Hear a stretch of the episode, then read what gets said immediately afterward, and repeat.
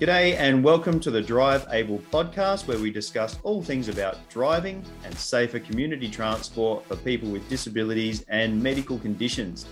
If you haven't done so yet, make sure you subscribe to our channel and follow us on our socials. Just search Drive Able underscore podcast, Drive Able podcast. We've got heaps of contents now. We've got lots of interviews. Go back and make sure you have a listen to some of our older episodes. Uh, older episodes. There's some real little gems in there for you to, to to gather and put forward in your plan for the future. Thanks, Brad. How are you going? This episode is going to be a cracker. Hey, everyone. We have John Davey um, coming up. He's a wonderful character. Um, he's got a great story. So listen carefully. There's a lot of gold there. Great attitude. Um, he was basically told by everybody that he can't be driving, um, and all of these different things that he's doing now, it's not possible. Yet he's doing all of them and many more. Um, but I don't really want to take away much more from the interview. So let's get right into the interview and hear it all from him directly. So, Brad, are you ready for it? Yeah, mate. Let's get this started. Let's get going. Driving is something many take for granted, but when someone has altered ability, then driving or getting out and about in your own car can be challenging. Driving with a disability doesn't mean you have to drive an old clapped out car with farm like machinery, and relying on a wheelchair doesn't mean waiting for hours and then being in the back of a maxi access cab getting car sick. The Drivable podcast is designed to introduce and explore driving aids for people with disabilities vehicle modifications, the NDIS, research, medical guidelines, driving techniques, and much, much more. The Drivable podcast is to help you be informed and be in control of your own independence so you can experience freedom through driving safely and reliably. I'm Ali, and with me is Brad, and together we have over 30 years of experience in disability and driving. Enough of the intros, let's get into it. All right, everybody, welcome to the Drive Able podcast. We are talking with John today. John, give us a little bit of an introduction of who you are, and then also give us a bit of an introduction about your disability, and then we'll get into the driving side of it all. Mm, well, um, John from uh, Melbourne, Box Hill South. Um, I guess uh, one point is I'm an exception that breaks the general rule. Um, put into context, it was a very interesting birthday week in 2018 in April. I turned 55 on Monday, and by Saturday I was in an induced coma. I see. What happened there? What what was the well, was it a big party or did you drink too much or what? how well, big how big was your 55th? You'd, you'd like to think it was many of those things, but no, very normal week. Went to work for all of the days except uh, Anzac Day, which was a day off, which was nice. Came home from work Thursday, very normal. Cooked dinner as I used to do, or I, I do again now. Um, woke up two o'clock Friday morning, so the deep wee hours of the morning. Shivering, sweating, couldn't get comfortable, that familiar feeling came on. So I took myself to the bathroom, vomited profusely, went back to bed, felt very ordinary for, well, the majority of Friday. And by about eight o'clock, after I'd taken myself out of the spare room and decided to go back to the normal bed, um, the wife looked at me and said, Yeah, you're not right. Mm. So, what do you do? Eight o'clock on a Friday evening?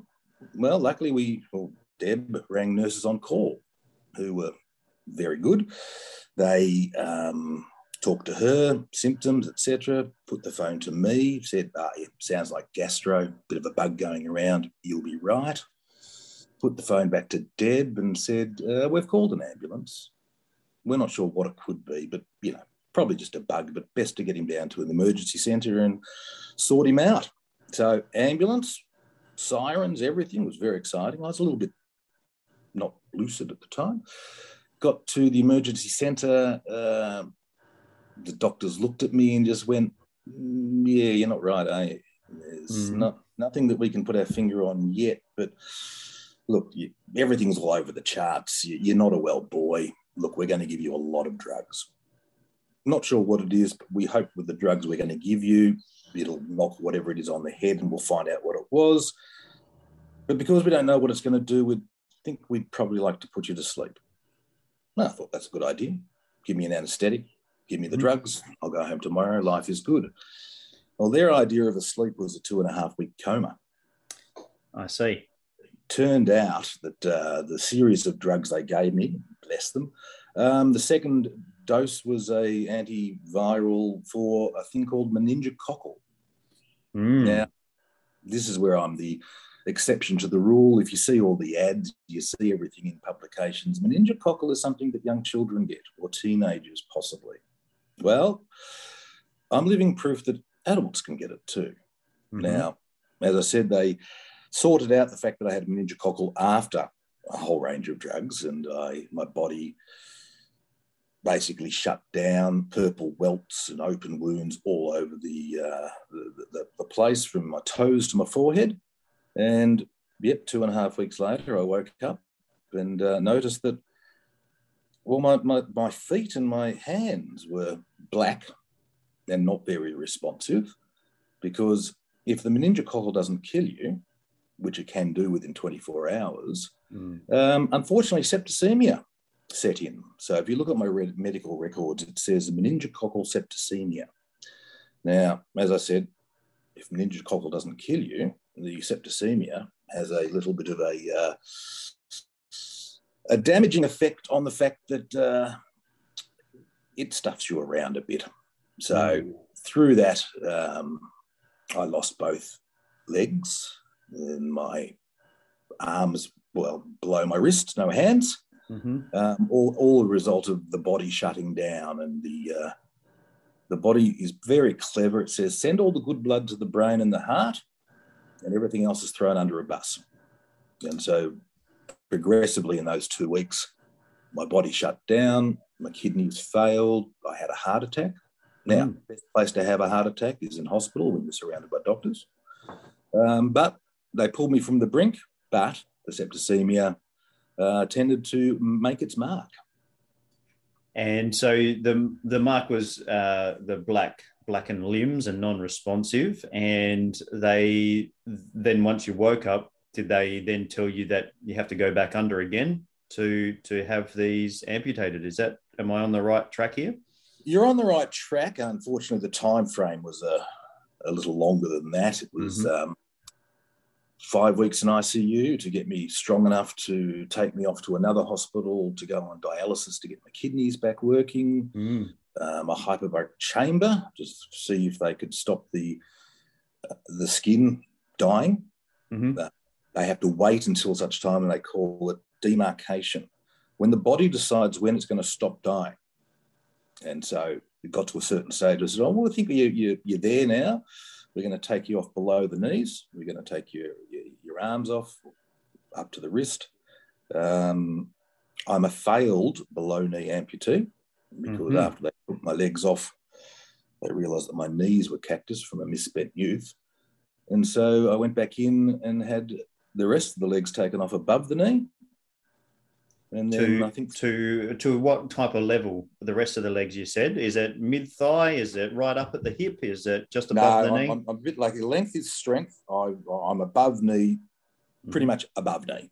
Yep. I've got, um, I've still got my my thighs, but uh, so 15 or 16 procedures later uh, to close up and clean up, and I caught some bacterial infections while I was there. So 101 days at uh, the Alfred Hospital in, in Melbourne, off to rehab for two weeks, which doesn't sound long, but the problem there is I got another infection, so I had to go back to the Alfred for four weeks. Mhm. And then about uh, six, eight weeks at rehab again until. So I got sick on the 28th of April and I came home on the 21st of December. Wow. wow. So, um, do you know what um, causes this? Uh, well, yes, catching catching the meningococcal. Uh, look, no, it, it's depending on what statistics you read or, or, or look at. There is a percentage of people who carry the meningococcal bacteria dormant in the back of their throat, and obviously not know about it. Doesn't matter. Mhm. But if you get coughed on or you you're in the wrong place at the wrong time, as I apparently was, but what place and what time we don't know. Yeah. So it could have been anything in the the week before or the week leading up to. Um, I was just yeah, wrong place, wrong time, and caught the bug. Yeah. Okay. Wow. It's just. Uh, And life before the bug? What was life before the bug like, John? Where what were you doing with life and and how Oh, I was comfortably moving into the stage of becoming a grumpy old man, I think, you know, and happily do doing so, because that's, you know, it's a rite of passage. Um, I was working, I've been working, well, almost 30 years in the dispute resolution negotiation type field. Uh, for the last 13 years, I uh, was working as an investigator for a federal government agency. Um, so, look, normal middle aged stuff. Mhm. Um, nothing out of the ordinary. when you came out of um, hospital, what was the um, adjustment then? well, the first adjustment was it took three days for my wife to convince me that I wasn't in Sydney or Canberra. For some reason, that's where I was. Yeah, I knew I was somewhere, but uh, uh, Deb finally convinced me. She remember when you came down to the hospital because you were sick that time. Oh yeah, that was ages ago. Yeah, no, no, that was three and four weeks ago, and you're still here. yeah. So the adjustment of one working out where I was, eh, that was uh, the, that it came, it went. I realised, of course, okay, I'm in hospital and ooh, a bit of a mess. But look, if you talk about an adjustment or, or when the penny dropped or what have you, look very early in the in the piece at ICU, uh, Deb and I talked about look the fundamental premise is shit happens. It's happened to us. How are we going to deal with it? Mm. Fundamentally, there's two ways you can deal with any type of shit that goes on. Can I say that on your podcast? I'm not You sure. sure can. You sure Oh, can. good. Absolutely. Oh, Yep. We're not censored. Um, look, it's it, very simplistically, there's two ways you can go. Now, you can either become the victim and say, why me? Whose fault is it? Who can I sue? Why? You question all sorts of things. And I personally feel that if you go down that track after a while, you'll probably just be in a fetal position in bed and you want, don't want to get up in the morning, and that leads to all sorts of terrible and dark thoughts and, and, and, and measures. So the other way, of course, is well, shit's happened. How are we going to deal with it? Well, one hurdle at a time. What do we need to do to get out of where we are and what we're doing? So every step of the way, we just looked at as the next hurdle. Mm. So Interesting. So, did you always um, do you feel that you always had that general outlook? Um, like was that personality in general, or did this shock uh, change in your personality? Um, and- Well, probably not. And a lot of people have said, oh my goodness, we couldn't have handled it the way you have and whatever. And I say, well, you don't know. yeah, I actually believe you probably can and do. Again, it's that it's that thought process, go down or up. Um, I think anybody probably will handle it. But you're put in that situation, and maybe it's always been a personality trait. I don't know, but I, I sometimes talk about people saying, "Oh, well, I shouldn't sweat the little stuff because you know, what will happen if something terrible happens?" And I said, "Well, no, you should sweat the little stuff, but in proportion." yeah. you know, if you've got this deadline for work, if you've got a paper to, uh, a report to make or, or whatever, yeah, sweat on it, but be proportionate. You know, don't lose your stuff because of that, because one day your legs might fall off. And the way you handle little stuff may be an indication of the way you'll handle the bigger stuff when it comes. yeah. So, in your That's recovery good- good journey, point. in your recovery journey, um, when did when did driving actually become part of the of the picture? When when did it when did it hit home that driving might be affected? And when when was it something that you decided to do something about? And were you always kind of into cars? Because you sent us a photo, which we'll put up online, um, of like a nice older car. So are you like a car enthusiast or something? Oh, look, I've always enjoyed driving. I love cars, yes. An enthusiast, I'm probably not. I'm, again, midlife crisis in my mid 30s. I bought a 1966 Datsun Roadster because that was just for me the ultimate in, you know, midlife crisis cars, uh, which I had for 25, 30 years. And again, didn't spend enough money on it when I should have. And finally, when I did and got all the rust cut out and put in a brilliant sound system and then had the, the engine worked on, took it for a drive one weekend and again the next weekend, my legs fell off.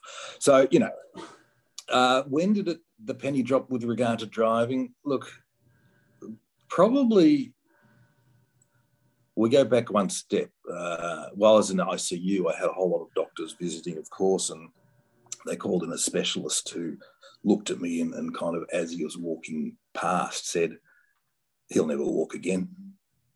Mm. To which my wife, bless her, stopped him, looked at him, and said, You will not tell me what my husband can and cannot do. That's my job. which is pretty sure enough. So, again, this positive, if you want to call it that, um, attitude with regard to it's not what I can't do, I will try to do whatever I need to do to achieve my normal. And I, I don't classify myself as disabled. Mm-hmm. I'm differently abled.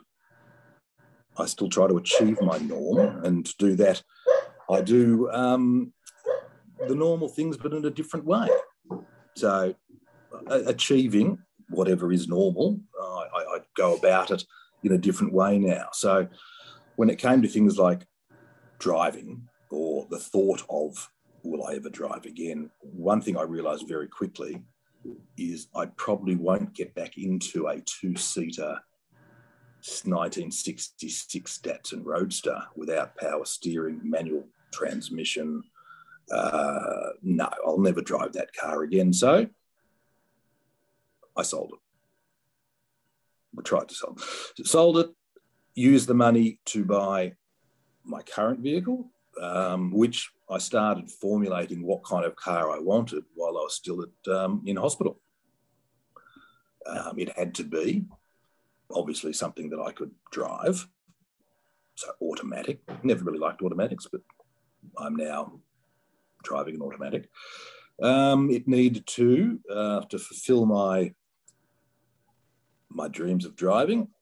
It had to be convertible so I, you know, have that wind in my lack of hair still. Um, and I looked at a few different vehicles and came across the Mercedes CLK, mm-hmm. which is a two door, but very wide doors. So I can open to a 45 degree angle. I can get a chair up to it. Um, given it was at the time one of the high end Mercedes, it had automatic everything. So this is back in 2004, mind you, the car was made automatic wipers, automatic headlights, automatic roof, um, all the things I thought that I could probably, you know, use and, and to my advantage. And then, of course, yeah, get it, uh, get it to the right people to get it converted so I can actually drive it. Did you go through all of those decision making aspects about the car by yourself? Are these all things that you did by yourself, or did you have help through maybe an OT or uh, another car modifier at, at that stage to, to, to help no, you make decisions at, about the car? No, at that stage, I was um, formulating all of this in my head. I had a lot of time in hospital, you know, eight months in hospital lying around doing nothing um, until I got to rehab. But you have a lot of time to think. And so it was a good uh, challenge, I thought, for me to, to work out what it was going to be. At one stage, it was going to be a uh, Jeep Wrangler Mm-hmm. Again, you can take the top off and it's solid and it's a very simple car. Too simple. Um, and not very safe. So now all of those thoughts were kind of these are the things I wanted. I needed to have this, this, and this.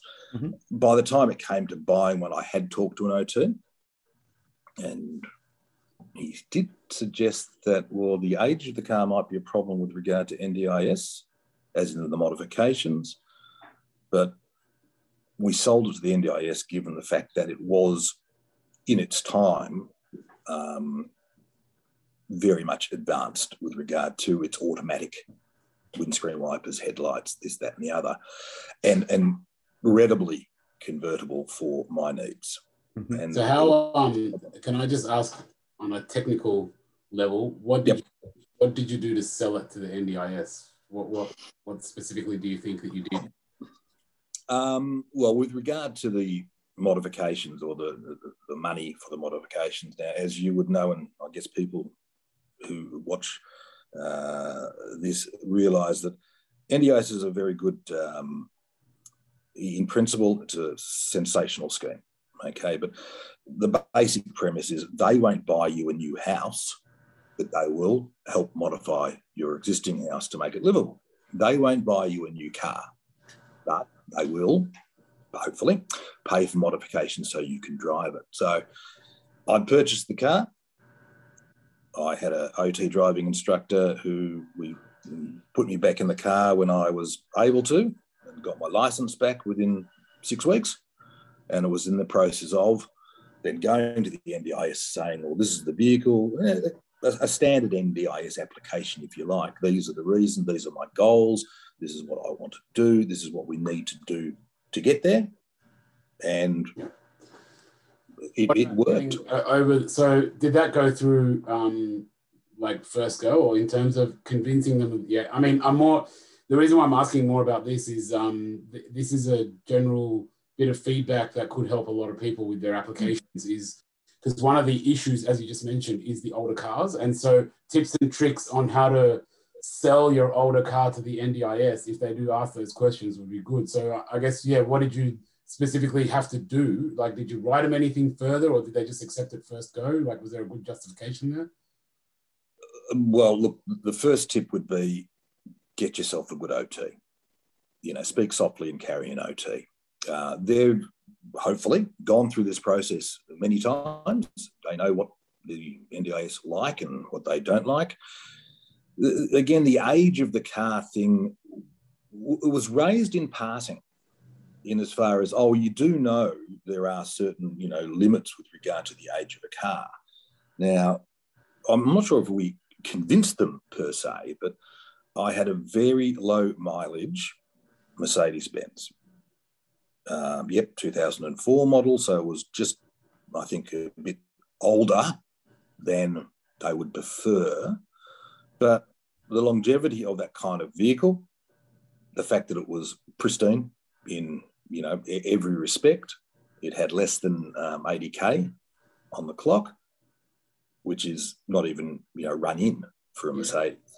Yeah. Um, we just presented the, facts as they were. No, this car will last me another 10 years or, or what have you. You know, this mm. car is what it is. It's a, a very good example of that vehicle. Um, the report from the, uh, the mechanic before I bought it, I had it done thoroughly.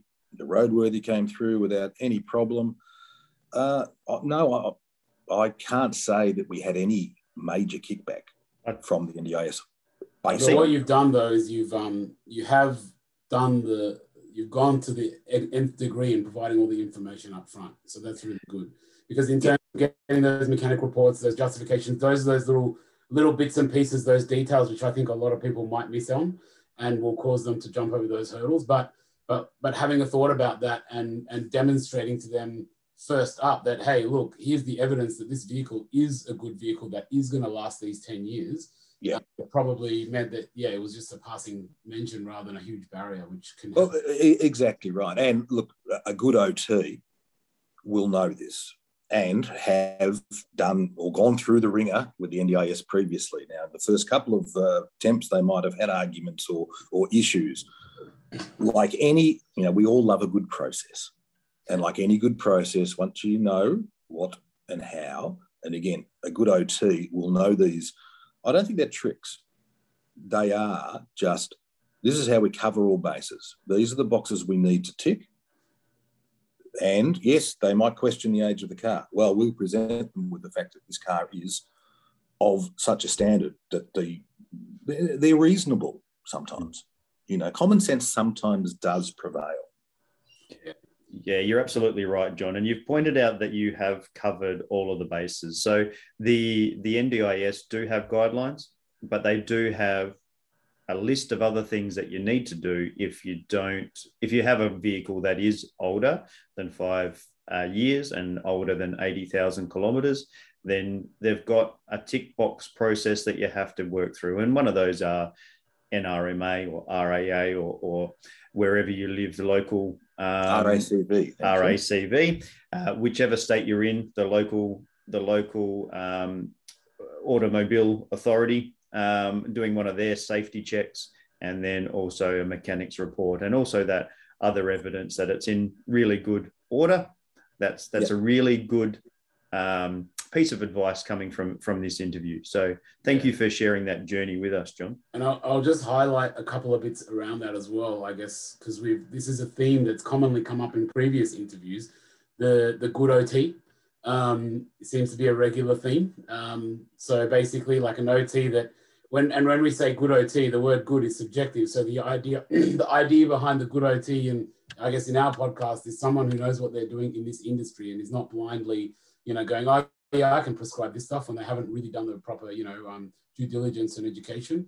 And the other thing which is really um, interesting to me is this common theme of preparing and reading the documents and reading the guidelines because it's it's really interesting. We, there's all this general negative media about oh, how hard it is to get through NDIS and how hard these barriers are, and they keep telling no. And you, you see these themes, but then when we interview people, the people that have taken the time to read everything. Like there's a lot of people like yourself that have said, yeah, no, we had no problems, no barriers. We just did everything they asked and we read the guidelines and we presented everything they needed and they ticked it off. And and so I think that's a very big thing to highlight is you are getting free money, I guess, in a way from the government. You are getting money from the government. Um, they don't want to give away money for nothing, for free. They want to justify that. And they've got a clear set of procedures and processes. And I guess if you do your research and understand that process, then you're going to work with them rather than against them, you know, and, and that's a real good, I think, highlight to have. Yeah, look, one of the issues with the NDIS um, is, look, it is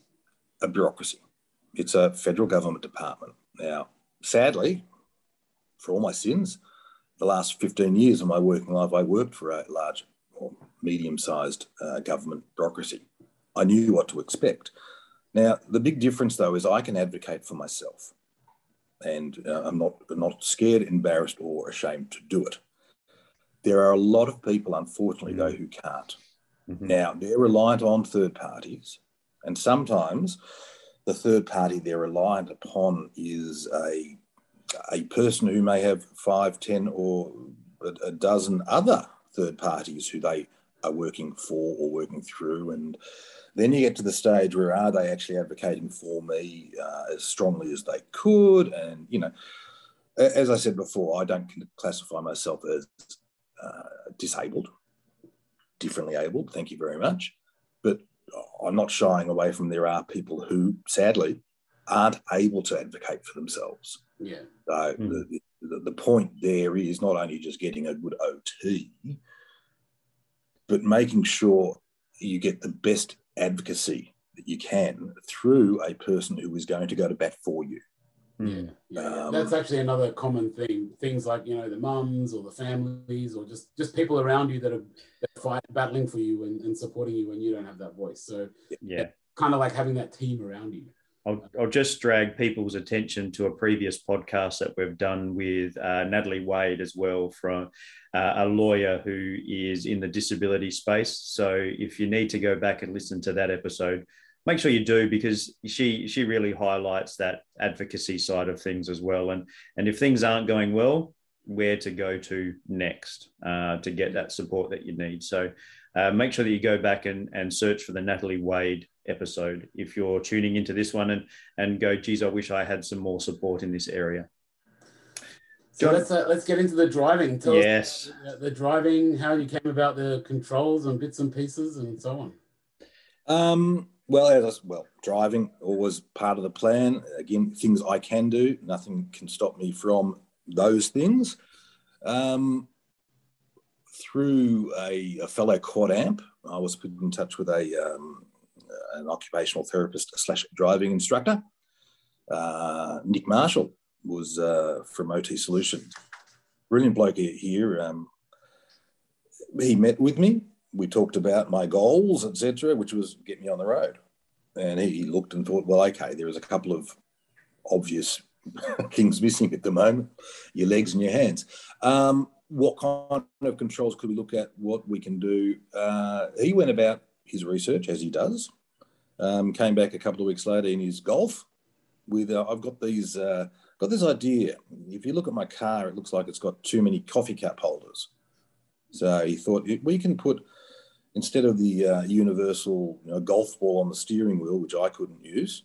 Um, he goes, why don't we put your stump into a cup or a, a whatever you want to call it, which was great. So we went away and actually had a, um, a series of cups, not 3D printed. They were actually, um, I don't know where though, they were made in Italy. And whatever process they went through was, you know, exacting and brilliant. And he, he came to me two weeks later and said, look, I've got these, they're brilliant. Now, I think maybe because they were made in Italy, the, the coffee cup holder type um, device that we got was actually unfortunately the size of a um, espresso coffee cup. If I had thumbs, I couldn't fit. get them into it. There was no way known. So we went to uh, another. Uh, he went to another manufacturer and got these uh, cups made up. Um, you guys would know more the technical details with regard to my Go Fast stick that I use and my stop stick, but um, it, it works really well. I've got a coffee cup holder on my steering wheel, which I put a stump into. I've got my Go Fast stick on the uh, right hand side, which I put my stump into a coffee cup holder and pull down for Go Fast and push forward for stop. So, uh, just to unpack that a little bit for our listeners, um, if if you want to see this, please uh, go and have a look at our show notes. We'll share some photos that John has uh, thankfully shared with us, so it'll make a little bit more sense. It is a basically a customized spinner knob, which John puts the end of his stump into on the steering wheel. And it literally looks like a, a coffee cup holder, but you wouldn't want to put a coffee cup in it because no. it'd be the coffee would be all over your lap. The, it actually faces him on his steering wheel. And then the other one is a hand control. So his go fast stick or go slow stick is a hand control. And uh, he's got another one of those positioned uh, on the hand control um, to to make the car go forwards and and and stop. John, is how do you push pat then? That would be push pat. Yeah, yeah, yeah. yeah and is it is it um? Do you know where which brand it is? Yeah, no. no. I do. I do. I've seen the photo. Good. It looks Good like man. a it looks like an e radio, um, which may have been some supplied through PME or Guido Simplex, uh, going by the pictures there, John. But it's electronic. Is that correct? Uh, yes, it, it's electronic uh, in as far as the go fast part. Mm-hmm. Uh, and then the, it's actually mechanically connected to the brake pedal, yes. uh, which is a nice feel in itself. You can actually you know, feel the pedal going down mm. through your through your arm. It's probably my guess is it's probably Guido Simplex if they're they're yeah. making the adaptation adaptations in Italy because Guido Simplex is out of Italy, and I know OT Solutions work with PME and, yeah. and so um yeah. So, yeah, but that's great. It's a, it's um. I mean, we just wanted to break down the technical so other people know mm-hmm. what what they're um what we're talking about in terms of the hand control type. Um, so learning how to use it, I guess, and and getting all that. How was that? Oh, look, uh, the, the first my, my first trip um, was very slow. Um, it was let's say a year, probably eighteen months since I, you know, my legs fell off, that I'd got in a car and I was in control of it all by myself, albeit with uh, Nick uh, by my side controlling things if they went wrong. Uh, look, it was scary. It was um, brilliant, but mm-hmm.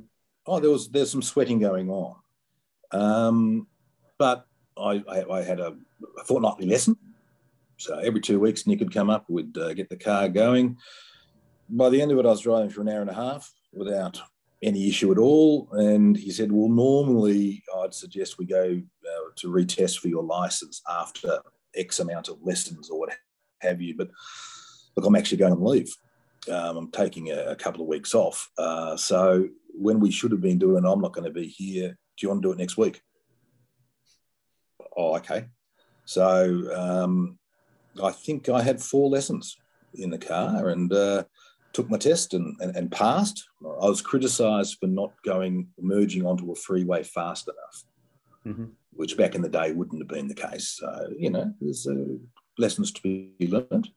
But uh, no, look, it's a it's an unbelievable feeling to be or to be able to touch that level of independence. Um, the, process hasn't finished yet because at the moment I, I drive in ever increasing circles uh, because I don't have a wheelchair that I can actually put in the car. This was one of my questions. You mentioned it earlier. You got you got a big wide door, uh, yep. enough to be able to get the wheelchair nice and close. So I'm assuming that you do a, a somewhat of a slide transfer from from wheelchair yeah, well, to car seat. Another reason for the car choice was the uh, the level of the uh, the Mercedes seat is at the same level as my wheelchair, my power chair, and mm-hmm. most other chairs. So yeah, I just um, slide across. Yeah, no slide board required. Do you have prosthetics at all? I, I do. I have uh, a set of very good looking legs that I can walk on now, which okay. is is great. Except I'll never be able to drive with them. Are they? Uh, have they got knee joints? Uh, well, yes, but given my level of upper limb uh, lacking, uh, mm-hmm. I won't be able to drive with legs, mm-hmm. and that's fine because I don't need to. Um, I also have a set of bionic arms. Uh, part of the process I went through at the Alfred was uh, I was part of a program for um, a two prong approach. It's called TMR, and they actually take every nerve they can find from the bits they're about to take off and reinsert them into the muscles, into my forearm or what have you. And again, I said two, two reasons. The theory with phantom pain and amputees is that if you don't do something with the nerves, they continue to grow. But if they're not doing anything, they get very angry and they mutate and they think that might cause phantom pain or be one of the causes. Mm-hmm. And the other aspect of it is um, my thumb or my fingers and all the nerves from there uh, sitting into my uh, forearm mean that I can put on a bionic device which picks up the signal from my brain. Mm-hmm. And uh, with a very, very clever computer, turns out that I can now manipulate my fingers. So yeah. I'm back in the kitchen. Wow. Yeah, that's wonderful stuff. And um, yeah, look, there's there's a lot of people that would um, want to try out their prosthetics for driving. Is that ever made well, ever been something that's passed through your uh, head in regards to the hand controls or or or that coffee cup spinner knob that you've got? Yeah, well, we'd probably have well, we'd have to change the coffee cups mm, for sure.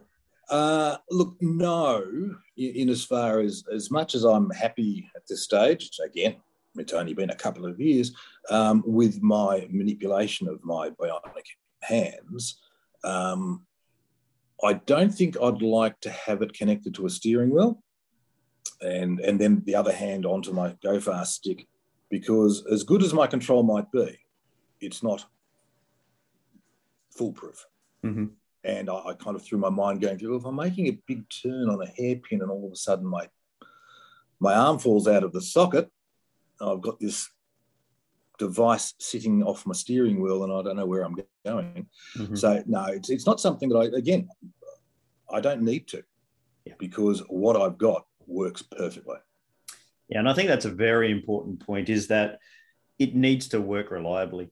And um, yes, you might be able to use your prosthetics to make the go fast stick work. Um, but you also need to be able to do it reliably. And that's, that's where an OT can can help you discover those type of things and and but, but we take your own advice as well because you know your body better than anyone else john hmm. What it's what's... actually a good point to raise also because one of the things that we mentioned before is there's a lot of new products and a lot of fancy products coming mm. and people can emotionally get kind of um, wooed by those products and want all the latest fandangled stuff because we've seen that a lot um, when people come in especially when it's NDIS funding in their mind, they might think, oh, we're getting a little bit of an extra freebie. So they'll go, I'll oh, give me this extra option or this option. And because um, it just looks good and fancy, but it's actually can be cumbersome and not suitable. Um, so yeah, it's also important to, to raise. John, at the moment you said you are driving ever increasing circles.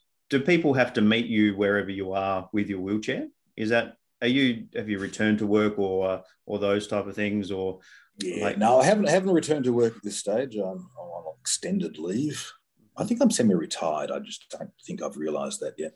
Um, look, uh, when we go out into public or you know, into the environs, if my partner's not with me, we have a um, a lightweight uh, TI chair for being in the public, and, and Deb pushes me around, or I self-propel, but it folds the wrong way, and it's too big to get into the car, and it's too cumbersome to lift over my body to put into the seat. Um, so no, I, am good at drive-throughs. Um, I, I, drive for my own pleasure. Uh, you said ever increasing circles as I did, but uh, with lockdown, I've, I've, got the five kilometre run down pretty pat.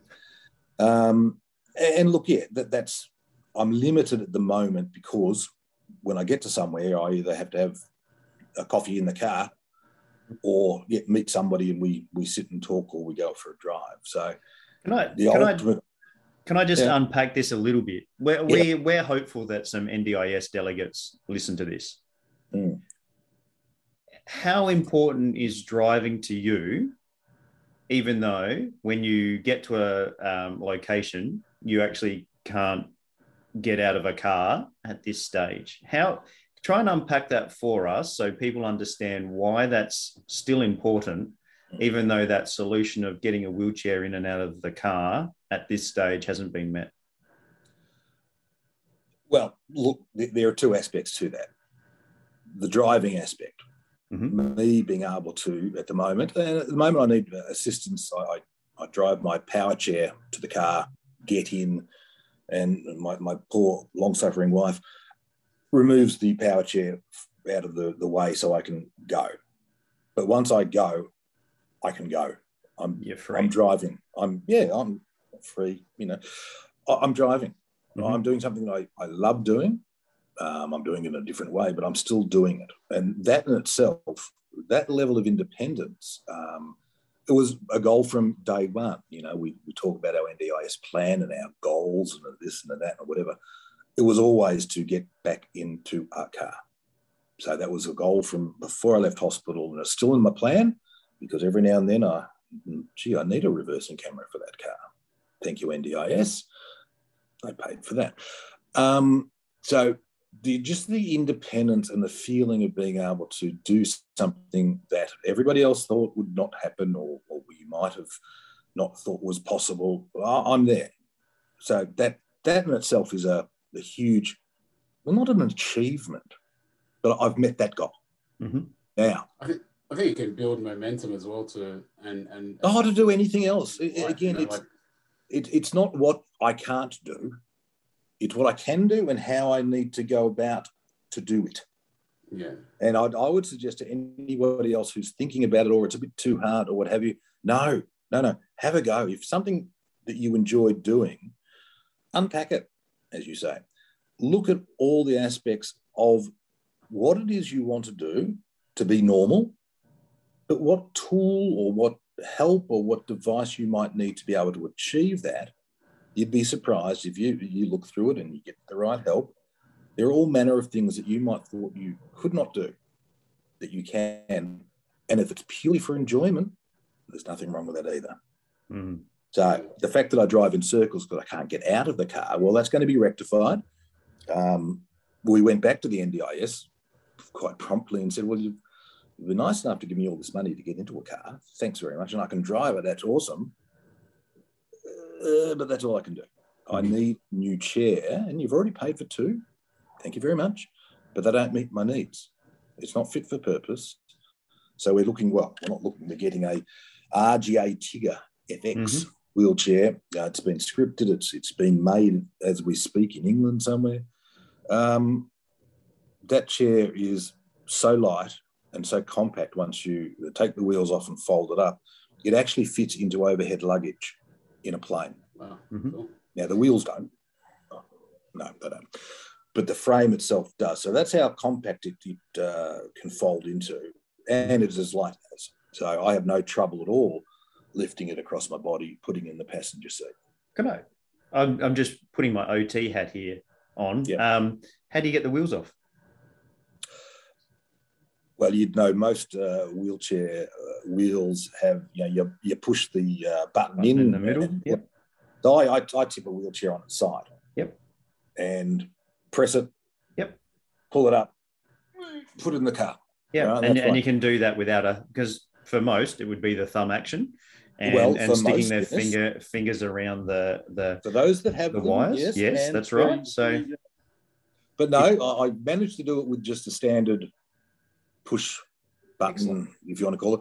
But no, no, it gets better. When we were scripting my chair, Mhm. um, the the OT or the wheelchair expert uh, Tony said, "Oh, would it be better if we had a little tab on it, so you could just push the tab, which unlocks the wheel." Beautiful. Yeah, Yeah, yeah. awesome. So uh, little little tips like that, and, and again, you talk to the right people, you get the right advice, and they say, "Oh, we had a similar thing. We did this. Brilliant."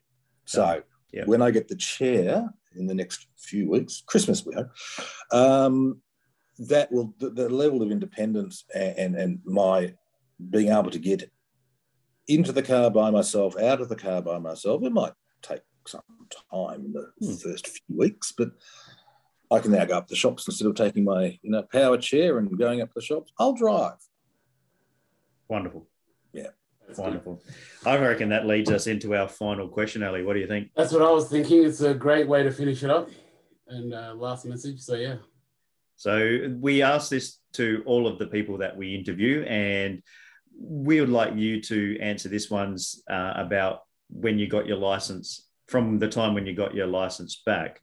Um, we know that cars are more than just getting from A to B, and for you, it's from A to A around in a circle sometimes. but um, what is something that you do in your car now, or something you've done in in the recent past that's a little bit unusual or a little bit fun that uh, that you'd like to share with us?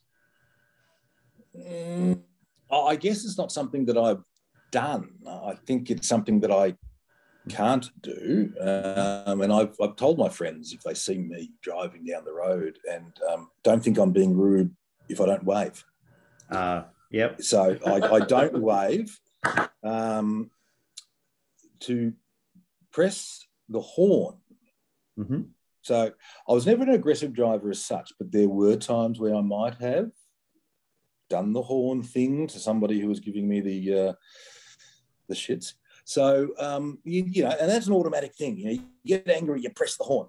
Now, all my indicators, windscreen wipers, and the horn and the lights are connected to a button in my headrest, and it's a uh, it's just a, a process whereby I hit it once and the headlights go on high beam. I'm not sure why they put that as number one.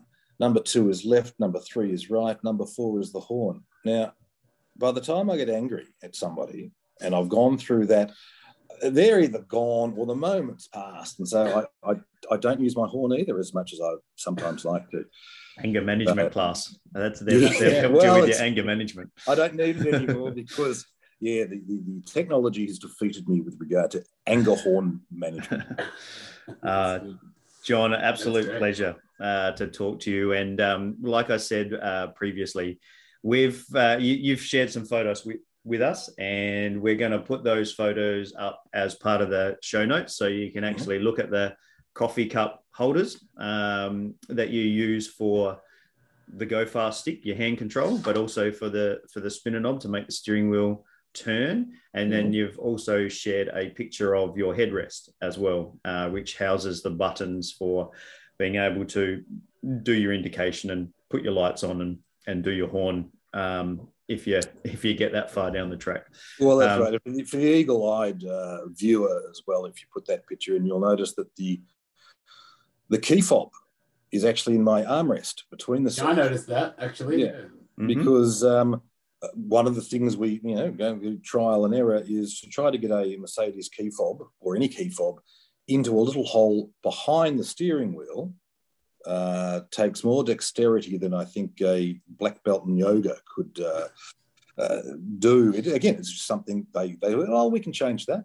So I now start making, it's like a Saab, the keys in the middle of the car, you know. Mm. So little touches like that, the experts, uh, um, are able to, you know, Independence Automotive, down at Carrum Downs. I'd suggest to anybody in need. Um, really good at their job. Anything that came up as a problem, they seemed to have a solution or thought of one. So, yeah, little things like that.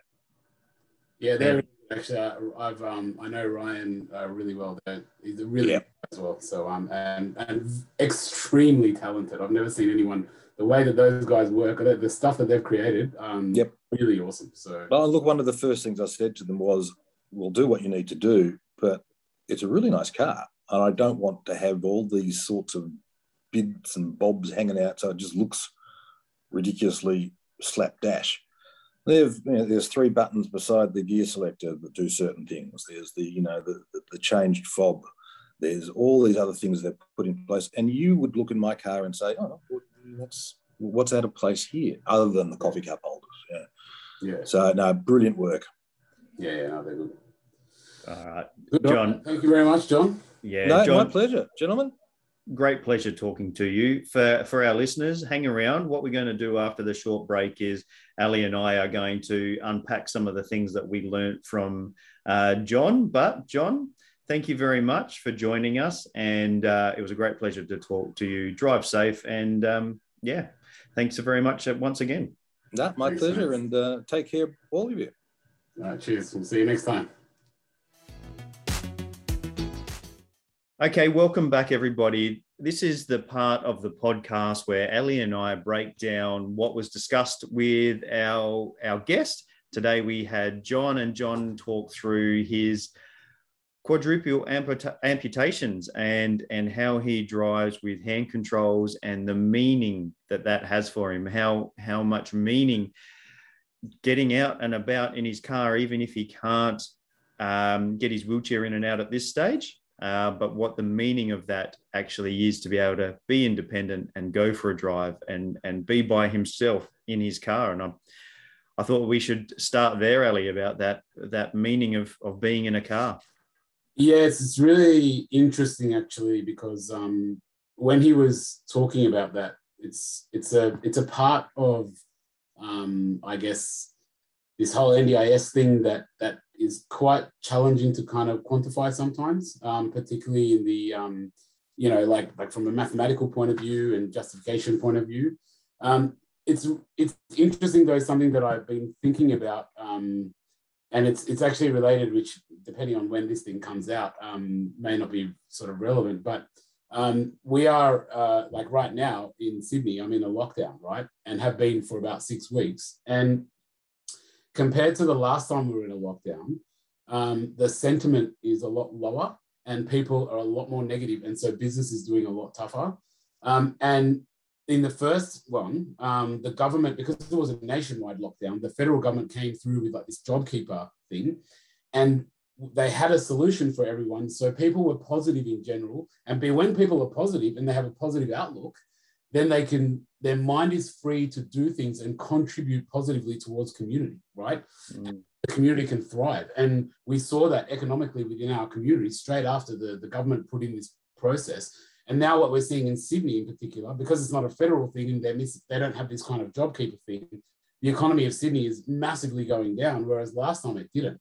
And so I guess that was what I was thinking when he was mentioning this thing and the meaning of that and having that ability to go out, just have that mindset of positivity, um, that then leaks into all parts of your life and into your community and benefits your community, you know, and, and, and has a financial, a massive financial benefit just like I, I could demonstrate with this whole COVID thing, you know, like it's um, it's really interesting. Yeah, we're we're hoping to get uh, Angela Berndt on uh, and to talk about a study that she did about um, the the impact hand controls has on on social inclusion and and putting a value on that. So we're really hopeful of getting that in. But just to highlight what John said is that he can go through drive-throughs. So he's he's giving back to the community by being able to go out, get himself a coffee, go through a drive-through, get a meal, um, and and be part of the community by himself and have that independence and not have to rely on somebody to help him out. And and that's something that just shouldn't be overlooked um, Yeah, at any stage. And And uh, going right back to one of our very early um, interviews with Dee, and she talked about an impact statement. And uh, that's where those impact statements are, are, really, really important when you're dealing with the NDIS. Um, that inner meaning, what, what does it mean to you to be able to do this, to be able to drive, to be able to be in a car? What, what does it mean to you to be able to do that? And um, having that emotional side of it, um, having that inner meaning, that that yeah, that internal why, rather than just a physical why, as in it'll get me to and from work. What else does it mean? Yeah, I think that's uh, the thing is, is that from even you could do any research on that.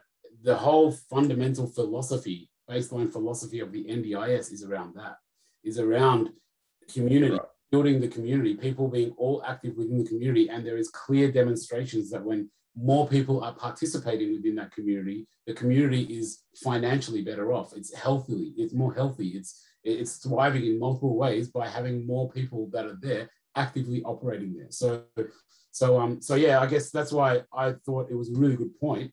Um, and it's really like I, I think that in the future, as NDIS gets more experience, there will definitely be some kind of financial value to that because I think that's where the big big value comes. Is that is that if I'm getting something that I that means important to me, I can get out there and and drive and and and even going back to when he was initially speaking about doing his research, what you could tell is he was generally a bit of a car nut.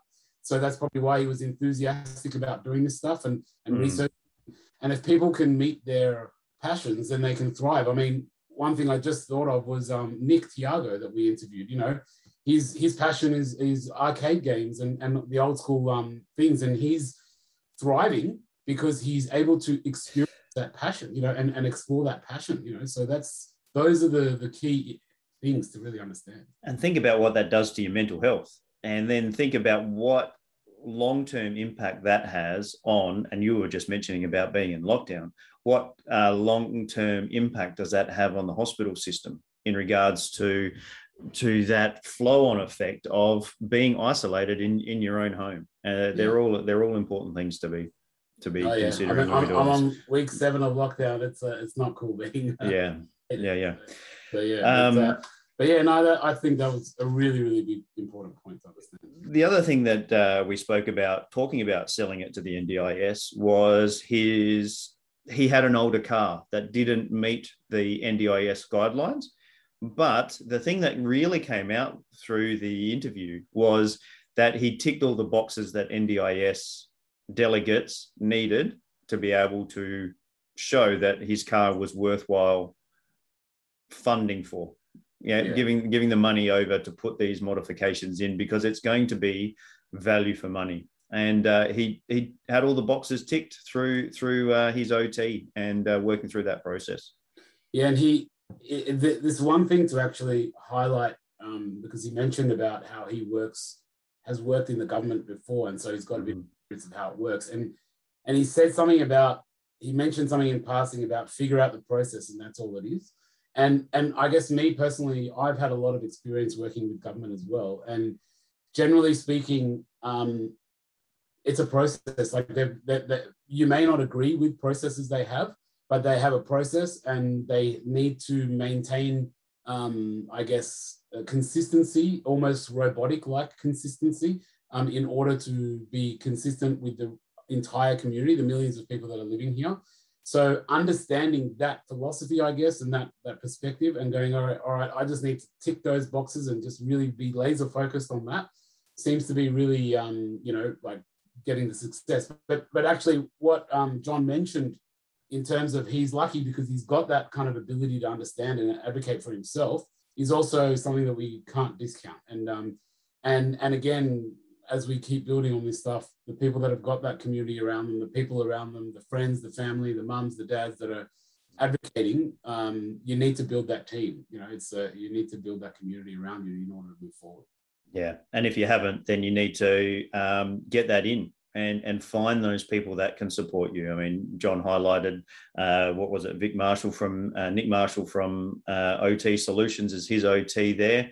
Uh, but then he also highlighted his uh, mods team that can can uh, did the modifications to his car. uh, Ryan, and so forth. Um, yeah. They getting that team behind you that does have the experience is, is vital. And um, I think that's coming out over and over and over again. We didn't design the uh, podcast to, to be highlighting that at the start. It was more about sharing stories to, to motivate people to, to think about driving and, and how much does it mean and, and what type of solutions are people utilizing out there to, to give people ideas and, and inspiration. But one of the underlying theme there is is make sure that you you get the people that that know what they're doing and that have got experience in this area so they can help you out yeah and i guess this whole good ot thing keeps coming up and um and yeah that's a really really important you know and and i i see we hear it time and time again i guess and it's um it's something i guess i want to challenge people out there that if you're head, butting heads with the OT. If the OT is, you know, creating dramas for you and you're not seeing eye to eye, um, maybe time to talk to another one. You know, um, they may not be the right one for you or the right one for this particular product or whatever. So, um, so yeah. do your research. Do your research. Do your research. Yeah. Do, do ask questions before your initial consult. How much experience does they do they have, or or um, you know, is this the area that they focus in on, or or ask those questions. The same as if you were going to get a bathroom quote, you kind of ask those questions and you get that feeling of, of whether they can help you. Same same in this area as well. There's there's there's differences between um, OTs, modifiers, um, other other people that are out there to help. Make sure that you you, you do your research and and get the people that are, are the right fit for you. Yeah, yeah, definitely. So, like the way I I tend to sort of suggest that is, as I said, it's um if you feel like it's just not going in the direction you think it should be going, um, that's just yeah one way to do it. One way to ask those questions. It's like, well, this is kind of what I wasn't expecting. This wasn't the path I wanted to go down with my life. Mm-hmm. feel you're being told what to do.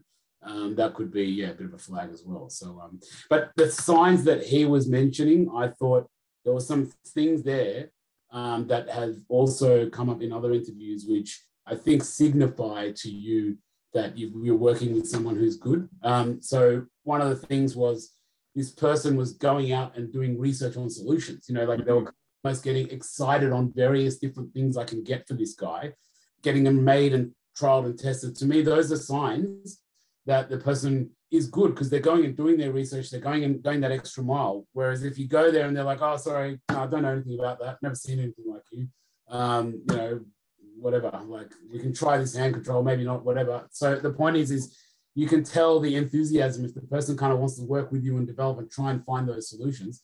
That's probably a sign that it's a pretty good OT, and, and that was pretty impressive to me. Yeah.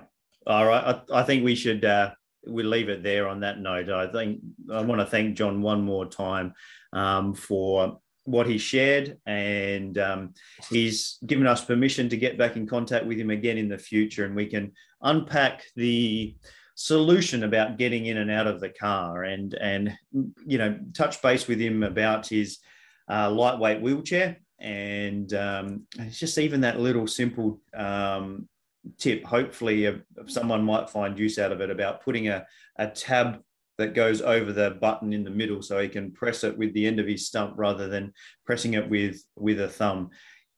That's what we do this podcast for. So hopefully you're getting enjoyment out of it. If you are enjoying it make sure you press that like button press the subscribe button and uh, and let us know with some comments and some feedbacks that you're enjoying it.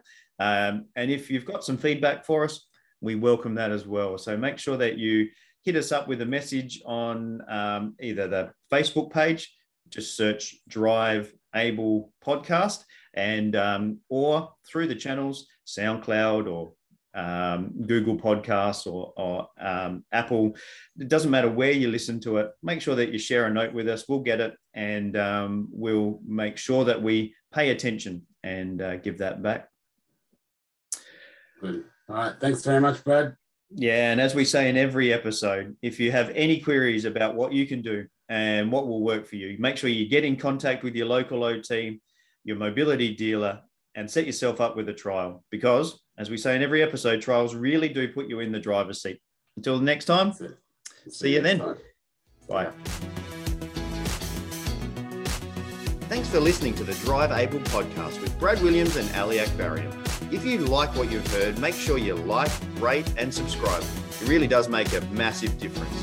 If you or anyone you know would like to share a story about driving with a disability, or you would like to get in contact, find the show notes, or find the resources mentioned in this episode, you can find us on Facebook. Just search at Drive Able Podcast for more information.